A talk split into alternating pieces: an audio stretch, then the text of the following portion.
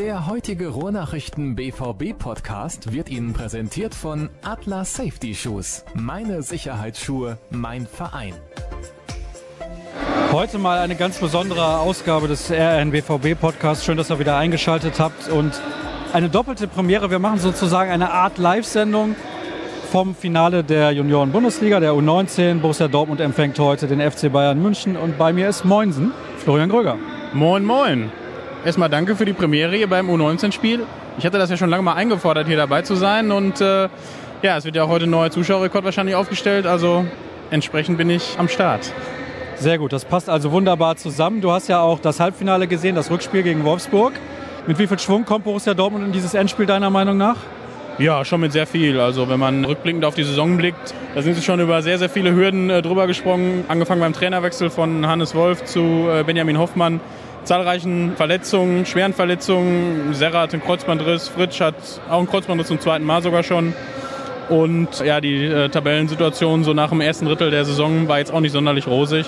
Also dass sie dann äh, noch als Erster in die Endrunde eingezogen sind und dann Wolfsburg geschlagen haben, die, glaube ich, bis dahin noch äh, gar kein Spiel verloren hatten, ist schon äh, eine starke Leistung. Ich hoffe, darauf kann die Mannschaft heute aufbauen. Also du hast es gerade angesprochen, es wird einen Zuschauerrekord geben, was natürlich auch sehr, sehr positiv ist für die Mannschaft und hoffentlich dann nötigen Schwung verleiht, zumindest den Spielern von Schwarz-Gelb. Das hoffen wir natürlich. FC Bayern München, das ist der Gegner, ein großer Name, aber im Jugendbereich seit wie vielen Jahren nichts mehr gerissen. Kannst du das irgendwie ein bisschen darlegen? Weißt du das zufällig, wann die das letzte Mal was gewonnen haben, für diejenigen, die da nicht so informiert sind? Also wissen genau nicht, aber ich würde tippen 1909. Wird wohl passen. Nee, ich weiß es gar nicht wirklich. Aber dieses Jahr haben sie auf jeden Fall Schalke im äh, Halbfinale ausgeschaltet, die, glaube ich, in beiden Spielen zumindest äh, spielerisch überlegen waren.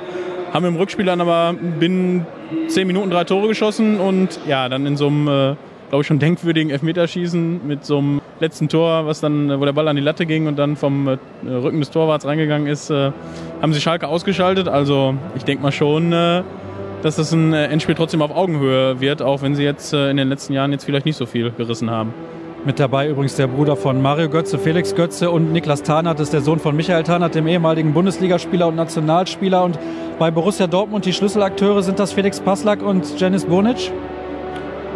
Jein. Also klar, die sind jetzt so die markantesten. Ähm, wobei Felix Passlack jetzt äh, während der Saison, glaube ich, weiß ich gar nicht, ob gar nicht zum Einsatz gekommen ist, aber wenn auch sehr selten. Und äh, ja, Burnitz schon der Dreh- und Angelpunkt im, äh, im Mittelfeld ist. Aber auch andere Spieler wie Amenido, Pieper oder auch äh, Kilian da absolute Größen sind in der Mannschaft. Also ich würde es jetzt nicht nur auf die beiden reduzieren. Natürlich habt ihr, die Hörer, das Spiel schon gesehen, hoffen wir zumindest, und kennt das Ergebnis, wenn ihr diesen Podcast hört. Also kurz nochmal der Hinweis, in der Halbzeit nehmen wir nochmal eine Halbzeitanalyse auf und nach dem Spiel blicken wir dann zurück auf die Partie und hoffentlich konnte ich dann in der Mixzone auch ein paar Stimmen der Beteiligten sammeln. In welcher taktischen Formation agiert Borussia Dortmund normalerweise und agieren die eher offensiv oder ist das eher eine zurückhaltende Mannschaft? Ja, dieses Taktische ist ja immer ein bisschen schwierig, weil das sehr viel variiert. Äh, da könntest du vielleicht den Kollegen Matthias Dersch mal fragen, der ist da, ja, wie soll man sagen, sehr fixiert immer auf die Taktik. Also ich glaube, zuletzt war es ein 4-2-3-1. Äh, Aber wie gesagt, das kann auch sich in so einem Finale dann auch mehrmals mal wandeln. Also ich glaube, die sind so taktisch flexibel, dass sie das auch anpassen können. Offensiv auf jeden Fall. Also es haben auch die beiden Halbfinalspiele gezeigt, wo sie ja sechs Tore zusammengeschossen haben. Und also ich denke auch, dass es ein torreiches Spiel werden kann. Nun sind wir beide ja immens weit davon entfernt, jemals Leistungssportler gewesen zu sein. Also, also bei dir vielleicht. Ja, ich, ich ein bisschen, äh, du vielleicht auch ein bisschen. Stell ich jetzt einfach mal so fest. Was glaubst du für so junge Burschen? Ist diese Kulisse eher Druck oder pusht das die Mannschaft? Ja, die Frage haben wir Benjamin Hoffmann nach dem äh, Finale auch gestellt. Ähm, da hat er gesagt, dass er jetzt zwar nicht überdrehen will, aber die Spannung schon hochhalten will. Also er geht halt eher wohl äh, mit einer Motivation da rein. Allerdings hat diese Debatte um diesen neuen, möglichen neuen Zuschauerrekord ja fast schon das Sportliche ein bisschen überlagert. Also ist schwierig. Stell dir mir vor, wenn du da mit 18 vor so vielen Zuschauern auf einmal spielst, sonst spielst du da in Brakel vor 200. Ein paar Spieler haben natürlich das schon mal im letzten Jahr gehabt, gegen 1860. Da waren es, glaube ich, 15 oder 18.000. Aber das Spiel heute ist nochmal, ist kein Halbfinale, sondern Finale und ist auch, glaube ich, deutlich mehr im Fokus. Also, ich weiß es nicht, stell es mir schwierig vor. Wir sind gespannt und wir werden es beobachten. Ihr könnt es vielleicht ein bisschen hören im Hintergrund. Es geht gleich los. Deswegen gehen wir jetzt zurück auf die Pressetribüne und melden uns dann sozusagen in der Halbzeitpause wieder. Da sind wir wieder, quasi live. Also live nicht ganz, aber fast live aus dem Signal Iduna Park. Manche mögen das Westfalenstadion nennen und Florian Gröger ist natürlich nach wie vor bei mir und die erste Halbzeit 0 zu 0 steht zur Pause zwischen den U19-Junioren von Borussia Dortmund und dem FC Bayern München. Ist mit zerfahren gut zusammengefasst? Ja, zumindest von Dortmunder Seite. Also ähm, ich habe die Bayern ein bisschen besser gesehen, spielerisch ein bisschen äh, mehr Zugriff gehabt. Ähm, Dortmund wirkt, ja, ob man das jetzt mit nervös beschreiben kann, weiß ich nicht. Aber in der einen oder anderen Situation sahen die Bayern da spielerisch durchaus besser aus. Ich denke mal, das 0-0 ist aus Dortmunder Sicht noch das Beste an der ersten Halbzeit, obgleich schon zwei, drei Kontersituationen dabei waren, wo man auch klar einzeln in Führung gehen kann.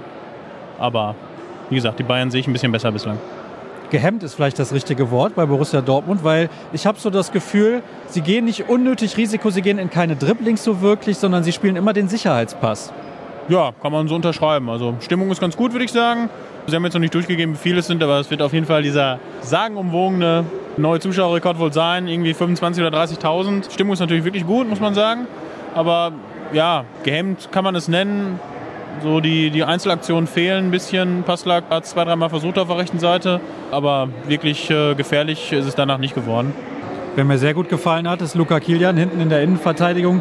Der macht einen enorm abgeklärten Eindruck und ich habe so das Gefühl, der ist in den letzten Jahren schon noch, ähm, ja, also hat einen ordentlichen Schritt nach vorne gemacht, weil man auch merkt, er hat fußballerische Intelligenz und er könnte tatsächlich einer sein, auch wenn er vielleicht nicht die körperliche Statur dafür hat, der für Höheres berufen ist. Kann man das so sagen? Also das maße ich mir jetzt nun wirklich nicht an. Ich habe jetzt äh, nicht verfolgt, wie er seit der U11 gespielt hat. Aber er ist mir zumindest im, äh, im Rückspiel gegen Wolfsburg auch schon positiv aufgefallen. Da hat er doch hinten eigentlich alles äh, weggeräumt, was da in den Strafraum kam. Und heute auch ist er halt recht auffällig, weil er ziemlich viele Zweikämpfe auf jeden Fall gewinnt. Dass ein Abwehrspieler der äh, beste Mann dann ist, äh, ist jetzt aber auch nicht unbedingt ein, ein gutes Zeichen bin sehr enttäuscht, dass du nicht den Weg von Luca Kilian seit der U11 verfolgt hast. Aber das ist ein anderes Thema, deswegen vielleicht heute direkt deine letzte Präsenz im Podcast. Muss ich mir nochmal überlegen. Aber Spaß beiseite. Es scheint mir so, als würde Bayern halt ja, das clever machen, hinten drin stehen, bisschen darauf warten, dass Borussia Dortmund den Fehler macht und dann auf Konter setzen. Also klassisches Rezept von einer Mannschaft, die auswärts spielt eigentlich. Aus der Fußball-Bundesliga kennen wir das ja zuhauf. Ja, aber dieses Heim- und Auswärtsvorteil ist ja immer, kannst du darüber diskutieren, ob es das wirklich gibt. Ich meine, klar, Profis haben jetzt zum Beispiel zwei Jahre hier nicht verloren, also da kann man das glaube ich schon sagen. Aber es sind ja auch, glaube ich, ein paar Bayern-Fans da. Also so 2000 werden das auch sein, ist ja auch ordentlich und äh, machen auch ganz gut Stimmung. Es kommt halt darauf an, hinterher, wie das Ergebnis ist. Dann kannst du es so und so deuten. Ich meine, wenn Dortmund jetzt gleich 1-0 macht, hast du die Zuschauer im Rücken, dann interessiert es auch keinen mehr, was in den ersten 45 Minuten war. Ich hoffe mal, dass sie sich jetzt ein bisschen äh, straffen würde es Thomas Tuchel, glaube ich, nennen in der Kabine und dann äh, jetzt auch auf die Südtribüne, die ja ziemlich voll ist. Also ist jetzt nur der Unterrang geöffnet, aber die ist ziemlich voll. Und dass es dann nochmal doch ein bisschen, ein bisschen besser läuft. Was würdest du denn den Jungs in äh, der Kabine mit auf den Weg geben? Du stellst Fragen, also weiß nicht, vielleicht könnte das dann doch vielleicht der Kollege Krampe besser beantworten. Aber ja, ja Selbstvertrauen, einfach sich mehr zutrauen vielleicht? Hätte, wollte ich jetzt gerade sagen, also einfach mal ein bisschen, ein bisschen probieren, auch eins gegen eins haben wir, haben wir selten gesehen. Gerade die Außen sind, sind schnelle Leute dabei, wo man dann auch mal ins Dribbling gehen kann, aber wie gesagt, außer zwei, drei Flanken war das bisher nichts. Also in dem Sinne kann es nur besser werden. Mein Gefühl sagt eher, dass Bayern München das jetzt gewinnt, wenn wir die ersten 45 Minuten nur sehen. Sind wir genau bei gerade wieder, ne? Also das kann so und so ausgehen. Würde ich jetzt nicht zwingend unterschreiben. Also so pessimistisch bin ich jetzt nicht aus Dortmunder Sicht. Wir werden es natürlich weiter beobachten in der zweiten Halbzeit. Ich weiß es gar nicht. Gibt es bei Unentschieden direkt ein Elfmeterschießen oder wird eine Verlängerung gespielt? Es wird natürlich eine Verlängerung gespielt und es gibt ein Elfmeterschießen. Ist anders als im Vergleich zum Halbfinale. Da hätte es eine, oder hat es ja bei Bayern gegen Schalke direkt ein Elfmeterschießen gegeben. Nein, heute würden die Zuschauer auch in den Genuss einer Verlängerung kommen. Wobei dann so gespielt wird wie jetzt im ersten Durchgang. Vielleicht doch kein Genuss. Ja, also du möchtest lieber sofort die Entscheidung haben. Ich habe das schon verstanden. Gerne, gerne. Okay, gut. Dann gehen wir wieder rein und schauen mal, was die Mannschaften in der zweiten Halbzeit so zu bieten haben. Wir hoffen, es wird ein bisschen attraktiver ja. als in den ersten 45 Minuten, denn es war noch, ja, ich will nicht sagen schwer anzusehen, aber ich hatte mir ein bisschen mehr erhofft von so jungen Mannschaften, die eigentlich ja immer in die Offensive streben. Das ist ja bei jungen Mannschaften eigentlich eher so. Nicht in der Natur der Sache. Ja. Aber wir können uns ja jetzt noch ein Würstchen holen, dann hat die erste Halbzeit dann vielleicht doch zumindest ein Erfolgserlebnis. Ja, zum Glück ist ja hier alles geöffnet. Dann schlagen wir da jetzt nochmal eiskalt zu und dann hören wir uns nach dem Spiel wieder. Und wie gesagt, ich werde dann versuchen, noch ein paar O-Töne in der Mixzone einzusammeln. Und dann sage ich einfach mal bis gleich. Wir stehen immer noch im Stadion, Florian Gröger und ich. Und können jetzt wunderbar philosophieren über den nächsten Juniorentitel von Borussia Dortmund. Im Elfmeterschießen hat die Mannschaft von Benjamin Hoffmann gegen den FC Bayern München mit 8 zu 7 gewonnen. Und ich denke, gerade aufgrund der zweiten Halbzeit, also vor der Verlängerung, kann man sagen, dass das ein verdienter Sieg ist. Ja, wir haben es ja in der Halbzeit äh, angesprochen, dass der Druck ein bisschen wenig ist nach vorne und äh, wir wurden erhört. Mit Beginn der zweiten Halbzeit ging, äh, ging die Fahrt gut ab. Also es gab direkt äh, zwei Chancen und das hat sich eigentlich über die komplette zweite Halbzeit so durchgezogen. Klar, ein bisschen ärgerlich, dass man es nicht schon in der, in der regulären Spielzeit entschieden hat, aber ich denke, so ein emotionaler Sieg im Elfmeterschießen hat dann auch was für sich, wenn man dann halt gewinnt. Ne? Für die Bayern ist es natürlich dann auf der anderen Seite ziemlich bitter. Ihr hört das übrigens im Hintergrund, da wird noch ein bisschen aufgeräumt, seht es uns nach, aber ist ja auch authentischer, von daher passt das schon, denke ich. Der Kollege, der die beiden Großchancen zu Beginn der zweiten Halbzeit hatte, war David Kopacz einmal sehr schön gemacht, noch mit einer Schussfinte und dann wurde auf der Linie gerettet. Beim zweiten Mal kann ich mich jetzt nicht mehr zu 100 Prozent erinnern. Ich weiß aber, es waren zwei absolut hundertprozentige Chancen. Dann nochmal ein Pfostenschuss von Felix Passlack. Da war ich mir ziemlich sicher, dass das jetzt vielleicht sogar dann relativ schnell für Borussia Dortmund entschieden sein könnte. Was soll ich da jetzt zu sagen? Ich meine, ne? wenn du dann aus 10 Metern frei zum Schuss kommst, dann kannst du ihn halt auch mal reinmachen. Und wir haben es ja auch in der, in der Halbzeit gesagt. Das ist dann äh, nur noch Makulatur, die Überlegenheit der Bayern im ersten Durchgang klar kannst du auch mit einem 2-3-0 dann da rausgehen. Aber meine, da können wir uns jetzt tot drüber philosophieren, warum einer dann aus 10 oder 5 oder 8 Metern freistehend den Ball halt nicht reinmacht. Auf der anderen Seite hatten die Bayern ja durchaus auch zwei, drei Konterchancen und mit viel Pech verliert es dann 0-1. In der Verlängerung fand ich dann wieder ein bisschen ausgeglichener, mit leichten Vorteilen für Dortmund, weil dann auch merklich die Kräfte nachließen bei beiden Mannschaften. Also da hat sich schon der ein oder andere Krampf dann gezeigt. Aber wie gesagt, im Elfmeterschießen brauchst du dann das nötige Glück und das hatte Dortmund heute. Und die Elfmeter waren teilweise sensationell geschossen. Ja, auf jeden Fall. Also manche sind fürs Lehrbuch gewesen. Also schön oben in Winkel oder ein Torwart schön ausgeguckt. Das war gut. Und Borussia Dortmund musste ja auch immer nachlegen. Wir kennen übrigens mittlerweile die Zuschauerzahl. 33.450, sensationelle Kulisse. Und da möchte ich nochmal auf unseren Ausgangspunkt zurückkommen, über den wir vorher gesprochen haben oder in der Halbzeit. Ich weiß es gar nicht mehr. Da ging es darum, wie verarbeiten die jungen Spieler diesen Druck? Und am Anfang muss man schon sagen, sie haben ein paar Minuten gebraucht, bis sie diesen Druck verarbeitet haben und daraus ein bisschen positive Energie ziehen konnten. Ja, würde ich auch sagen. Und gerade war noch äh, Toyota Eike Bansen in der Mixzone. Äh, der hat dann gesagt, äh, also sie hätten sich auf eine große Kulisse eingestellt, waren dann so von 18, 20, vielleicht 22.000 Zuschauern ausgegangen. Und äh, als sie dann äh, hier reingekommen sind, war dann äh, im Prinzip doch alle Blöcke, die dann geöffnet waren, auch voll. Und äh, du hast es gesagt, letztlich waren es 33.000. Ist natürlich äh, definitiv eine neue Erfahrung. Ähm, wie Bansen auch gesagt hat, sie haben in, in der Youth League in, äh, in Israel schon mal vor 10.000 gespielt in dieser Saison. Aber ich glaube, das äh, kommt dann jetzt doch nicht an so eine Zuschauerzahl hier und dann auch die Stimmung nicht ganz ran.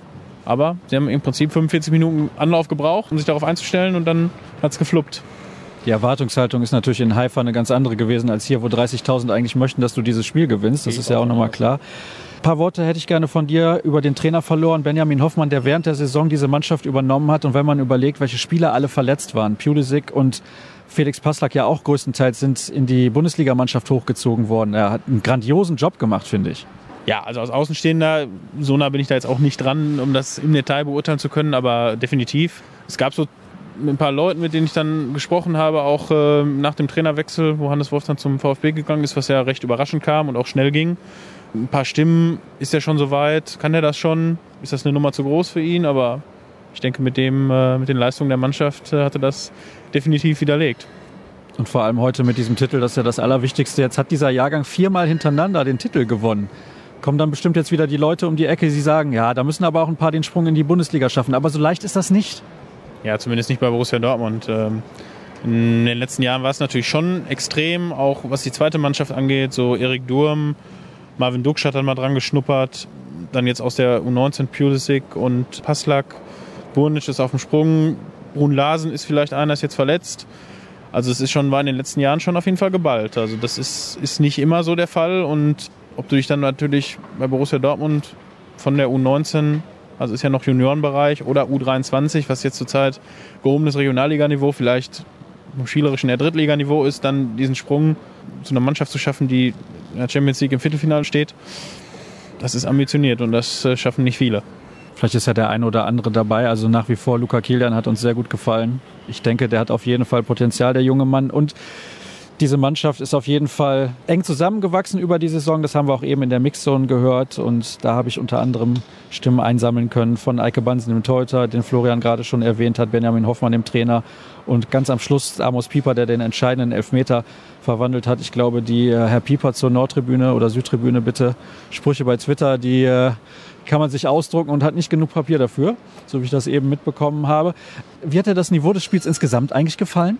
Ja, doch, also das war schon sehr gehobenes äh, U19-Niveau, wobei mir ja jetzt auch, muss ich zugeben, ein bisschen der Vergleich fehlt. Also ich habe die U19 ähm, in dem letzten Jahr, wo Pulisic dann äh, und Paslak auch noch regelmäßig gespielt haben, ein bisschen intensiver verfolgt. In diesem Jahr jetzt weniger. Ich habe vielleicht fünf Spiele gesehen. Deswegen ist es dann ein bisschen schwer zu beurteilen. Aber also vom Spiel heute, denke ich mal, äh, auch die Leute, die, die hier waren und die Fernsehen geguckt haben, fühlten sich, glaube ich, durchaus gut unterhalten. Wir auch. Auf die Stimmung muss ich zu guter Letzt dann jetzt auch nochmal zu sprechen kommen, weil die war herausragend. Hat mir super gefallen. Ja, auf jeden Fall. Auch äh, hatte ich ja in der Halbzeit schon äh, angesprochen, die 1500 oder 2000 Bayern-Fans haben äh, für ihre Verhältnisse auch äh, gut Theater gemacht.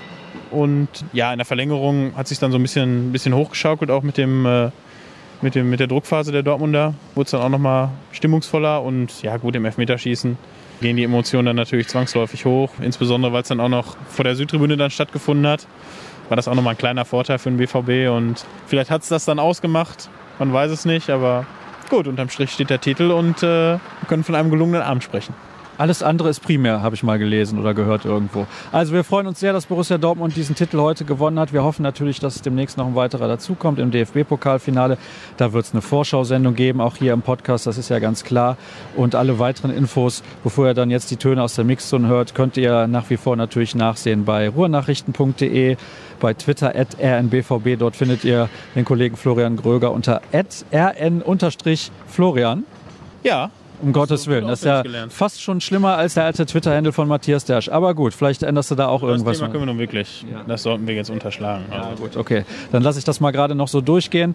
Wenn ihr was von mir lesen wollt, unter Etzerscher Start also könnt ihr mich finden. von daher. Ja, ja, okay, gut. Dann soll es das gewesen sein aus dem Stadion. Jetzt noch die Töne aus der Mixzone und dann hören wir uns in ein paar Tagen hoffentlich wieder. Bis dann.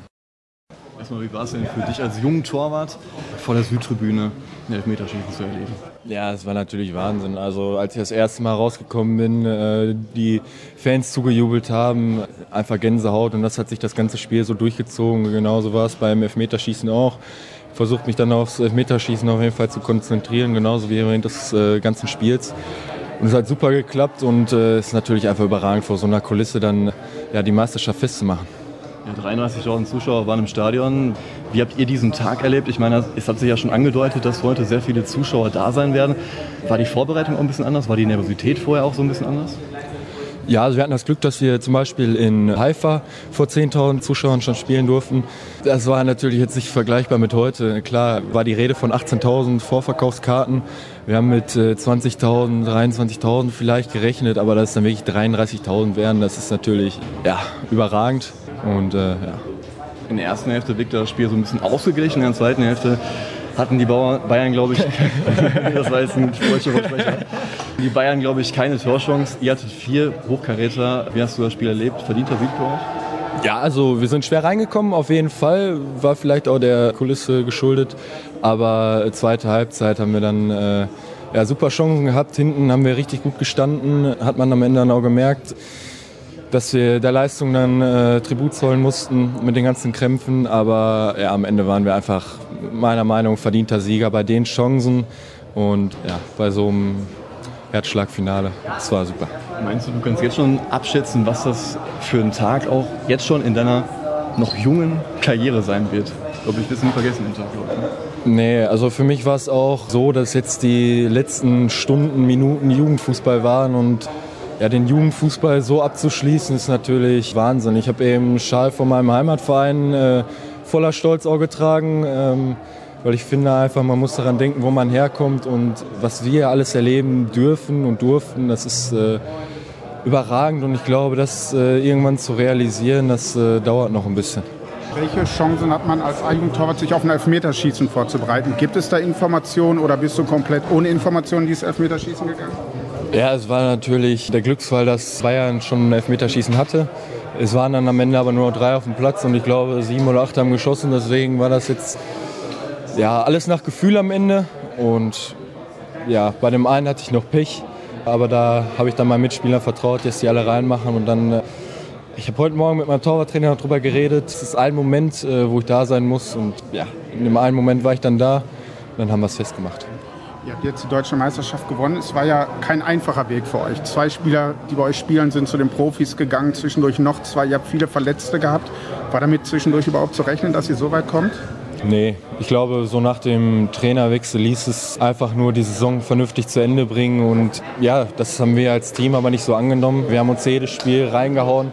In Leverkusen in der Hinrunde ein 2-0 Rückstand. Wir waren eigentlich tot, haben das Spiel gedreht zum 4-2. Wir haben gegen Real Madrid in Unterzahl und ja, im Rückstand haben wir das Spiel noch 3-1 gewonnen. Wir haben lauter Rückschläge verkraftet, sei es Verletzungen, ganz schwere Verletzungen, wie zum Beispiel von Dario oder von Patti. Und wir sind immer wieder gekommen und ich finde, das macht einfach eine Mannschaft aus. Und diesen Teamgeist, den wir dieses Jahr hatten, den habe ich so noch nie erlebt. Ihr fliegt ja morgen direkt nach Mallorca, wenn ich das mit. Ja. Ihr habt Freitag ein Spiel wieder gegen Schalke 04. Wie werdet ihr da ungefähr aussehen am Freitag bei dem Spiel? ja, ich glaube, es werden dann erstmal die Leute spielen, die in den letzten Spielen nicht so viel gespielt haben. Vielleicht auch zum Beispiel Jan Binias, der nächste Saison nicht mehr bei Borussia Dortmund spielen wird, der auch jetzt sechs oder sieben Jahre hier war. Für den ist das natürlich auch nochmal ein schöner Abschluss. Ja, wir wollen da einfach äh, noch ein bisschen kicken. Der Trainer sagte, es wird ein Sommerkick. Und Spaß haben, es soll sich keiner verletzen, das ist die Hauptsache. Und ja, die nächsten Tage werden auf jeden Fall erstmal gefeiert Trainer natürlich auch, denke ich nicht anders als für die Spieler, was Besonderes für, vor so einer Kulisse zu spielen hier. Wie groß war die Anspannung auch wegen dieser Kulisse? Wir hatten Gott sei Dank gar keine Anspannung, ähm, sondern wir haben wirklich gesagt, äh, Jungs, nehmt, nehmt, nehmt es mit, nehmt das Gefühl mit, äh, nehmt es positiv auf, äh, saugt es auf und äh, versucht euch äh, zu pushen dadurch auch. Ich hatte nicht das Gefühl in den ersten zehn Minuten, dass es funktioniert hat. Also äh, es waren, waren schon so ein paar wackelige Füße dabei, aber wir haben uns dann in die Partie reingekämpft äh, und haben vor allen Dingen äh, in der zweiten Halbzeit, fand ich, äh, fantastisch gespielt. Und äh, wir haben uns da leider nicht belohnt in der Phase. Dann sind die Beine müde geworden und zum Ende waren wir dann der glückliche, aber vielleicht auch der verdiente Sieger. Kann man 18-, 17-Jährige auf so eine Situation wie so ein Elfmeterschießen vor tausenden Menschen noch einstellen? Kann man da noch Worte finden? Also wir, wir haben es trainiert äh, die letzten Wochen immer wieder, weil wir wussten, dass es passieren konnte. Aber trainieren kann man, kann man es nicht vor so einer Kulisse natürlich. Und ähm, wie die Jungs damit umgegangen sind, ähm, das war fantastisch, äh, weil mit jedem Elfmeter die Drucksituation immer größer wurde. Und man wusste, dadurch, dass wir nachgelegen mussten, ähm, immer wieder, okay, das ist jetzt der Entscheidende. Und von daher bin ich wahnsinnig stolz, wie die Jungs das umgesetzt haben. Wie hoch ist dieser Titel einzuschätzen? Vor der Saison hieß es ja, der BVB ist der große Favorit. Dann ging aber Christian Pulisic hoch, Passlack hoch, Burnisch zwischendurch, Jakob Brun Larsen. Ihr hattet viele Verletzte, ein Trainerwechsel. Wie hoch ist dann dieser Titel einzuschätzen? Also für mich persönlich so oder so wahnsinnig hoch, weil es mein erster Tra äh, Titel ist als Trainer. Aber wir haben so viele Hürden genommen, es ist genau richtig. Wir haben viele Verletzte gehabt, wir haben Spiele abgegeben. Der Druck ist noch ein bisschen größer geworden, äh, indem man dann vielleicht diesen Jahrgang zu sehr hoch gelobt hat, ähm, auch, auch von, von, ja, von außen sozusagen. Und damit sind die Jungs fantastisch umgegangen. Und deswegen ist dieser Titel auch sehr hoch anzusehen, weil einfach alle Spieler, alle Spieler ihre Einsatzzeiten hatten und dementsprechend dann auch diesen Titel verdient haben. Nach dem Trainerwechsel ist ja kurz, wir müssen die Saison vernünftig zu Ende spielen. Es lief ja am Anfang nicht so gut. Was ist dann passiert, dass die Mannschaft doch an sich geglaubt hat, den Titel noch geholt hat am Ende? Ja, also ich würde jetzt nicht sagen, dass es nicht gut lief, um Gottes Willen, sondern wir waren Tabellendritter und äh, durch den Trainerwechsel, Hannes Wolf hat vorher die Jahre fantastische Arbeit geleistet, also ein Riesendank auch an, an ihn, wie er die Mannschaft mir übergeben hat. Und wir haben, wir haben einfach mit einer Siegesserie und wichtigen Siegen gegen Schalke, gegen Leverkusen dann einfach auch äh, gemerkt, okay, wir sind dran, wir sind drin und dann kommt dieser Wille, einen Titel zu gewinnen, ähm, dazu, den die Jungs einfach haben und den die auch heute wieder bewiesen haben, aufgrund von einer guten Einstellung, aufgrund einer tollen Mentalität, dann zu sagen, okay, wir beißen uns hier rein und äh, holen dann das Ding. Norbert Elgert hat gesagt, der BVB hat da einen Jahrhundertjahrgang. Nach dem Endspiel heute, hat er damit recht? Also ich drücke es so aus, wenn alle da gewesen wären, gebe ich Herrn Elgert gerne recht, dass es dann ein Jahrhundertjahrgang ist, aber die Situation hatten wir gar nicht die Saison. Also sie gab es ja gar nicht. Also es gab einen Christian nicht auf dem Platz, wir haben einen Jakob Brunlasen jetzt nicht gehabt, ein Aurel Mangala hat gefehlt. Also wir haben immer mit einer Mannschaft gespielt, die dezimiert war und dementsprechend ist der komplette Kader einfach heute der Gewinner. Wie geht man damit um halt? Ja, das hatte schon seine Gründe, warum ich so spät geschossen habe. Und zwar? Wir haben ähm, öfter mal im Training das trainiert, auch schon über die ganze Saison. Ich habe öfter mal einen verschossen, die letzten beiden habe ich verwandelt. Ja, und, und alle sagten immer, ja, du kannst alles, aber keinen Elfmeter schießen. Und ähm, ich habe denen gesagt, wartet ab, wenn ihr mich braucht, dann bin ich da. Und ähm, ja, es war klar, dass ich nicht der erste Schütze sein werde, aber es jetzt so lange gelaufen ist, war dann so. Und, und als dann da hingegangen ist, war ich mir recht sicher, dass ich, dass ich den dann reinmache. Wusstest du vorher, wo du hinschießen möchtest? Ja, auf jeden Fall. Also wie gesagt, ich hatte auch im Training ein paar Mal, ich glaube drei, vier Mal links vorbeigeschossen und zweimal hat der Torwart gehalten. Und ja, seit, seit den letzten drei, vier Elfern gehe ich auf die rechte Ecke und ähm, ich wusste von Anfang an, falls ich schießen sollte, wo ich hinschieße. Aber ich möchte auch nochmal betonen, ähm, nicht nur ich habe getroffen, nicht nur ich habe dieses Spiel gespielt, nicht nur ich habe diese Saison gespielt, sondern die ganze Mannschaft. Und ähm, ich denke, das macht uns auch aus. Wir hatten so viele Rückschläge und, und das ganze Team hat so viel geleistet, auch, auch um das Team rum, unser Physio, unser Betreuer, unser, unser, ganze, ja, unser ganzes Staff. Das ist einfach Weltklasse. Warst du in gewissem Maße erleichtert, dass du nur den Sieg bringen konntest und nicht halt das Ding verlieren konntest, weil halt vorher der Bayern-Schütze nicht getroffen hatte? Ja, ich sag mal, es waren eh nur noch zwei Schützen, die hätten schießen können von uns. Und ähm, vorher hatte ich gesagt, ähm, ich schieße. Zwar nicht als erstes, aber wenn ich, wenn ich schieße, dann schieße ich. Dass es jetzt so war, klar, ist umso schöner. Ich kann auch nicht glauben, dass es vielleicht ein bisschen einfacher macht. Aber ähm, ja, wie gesagt, an sich hatten die Jungs vor mir den größeren Druck vielleicht und, und ich habe ihn dann verwandelt.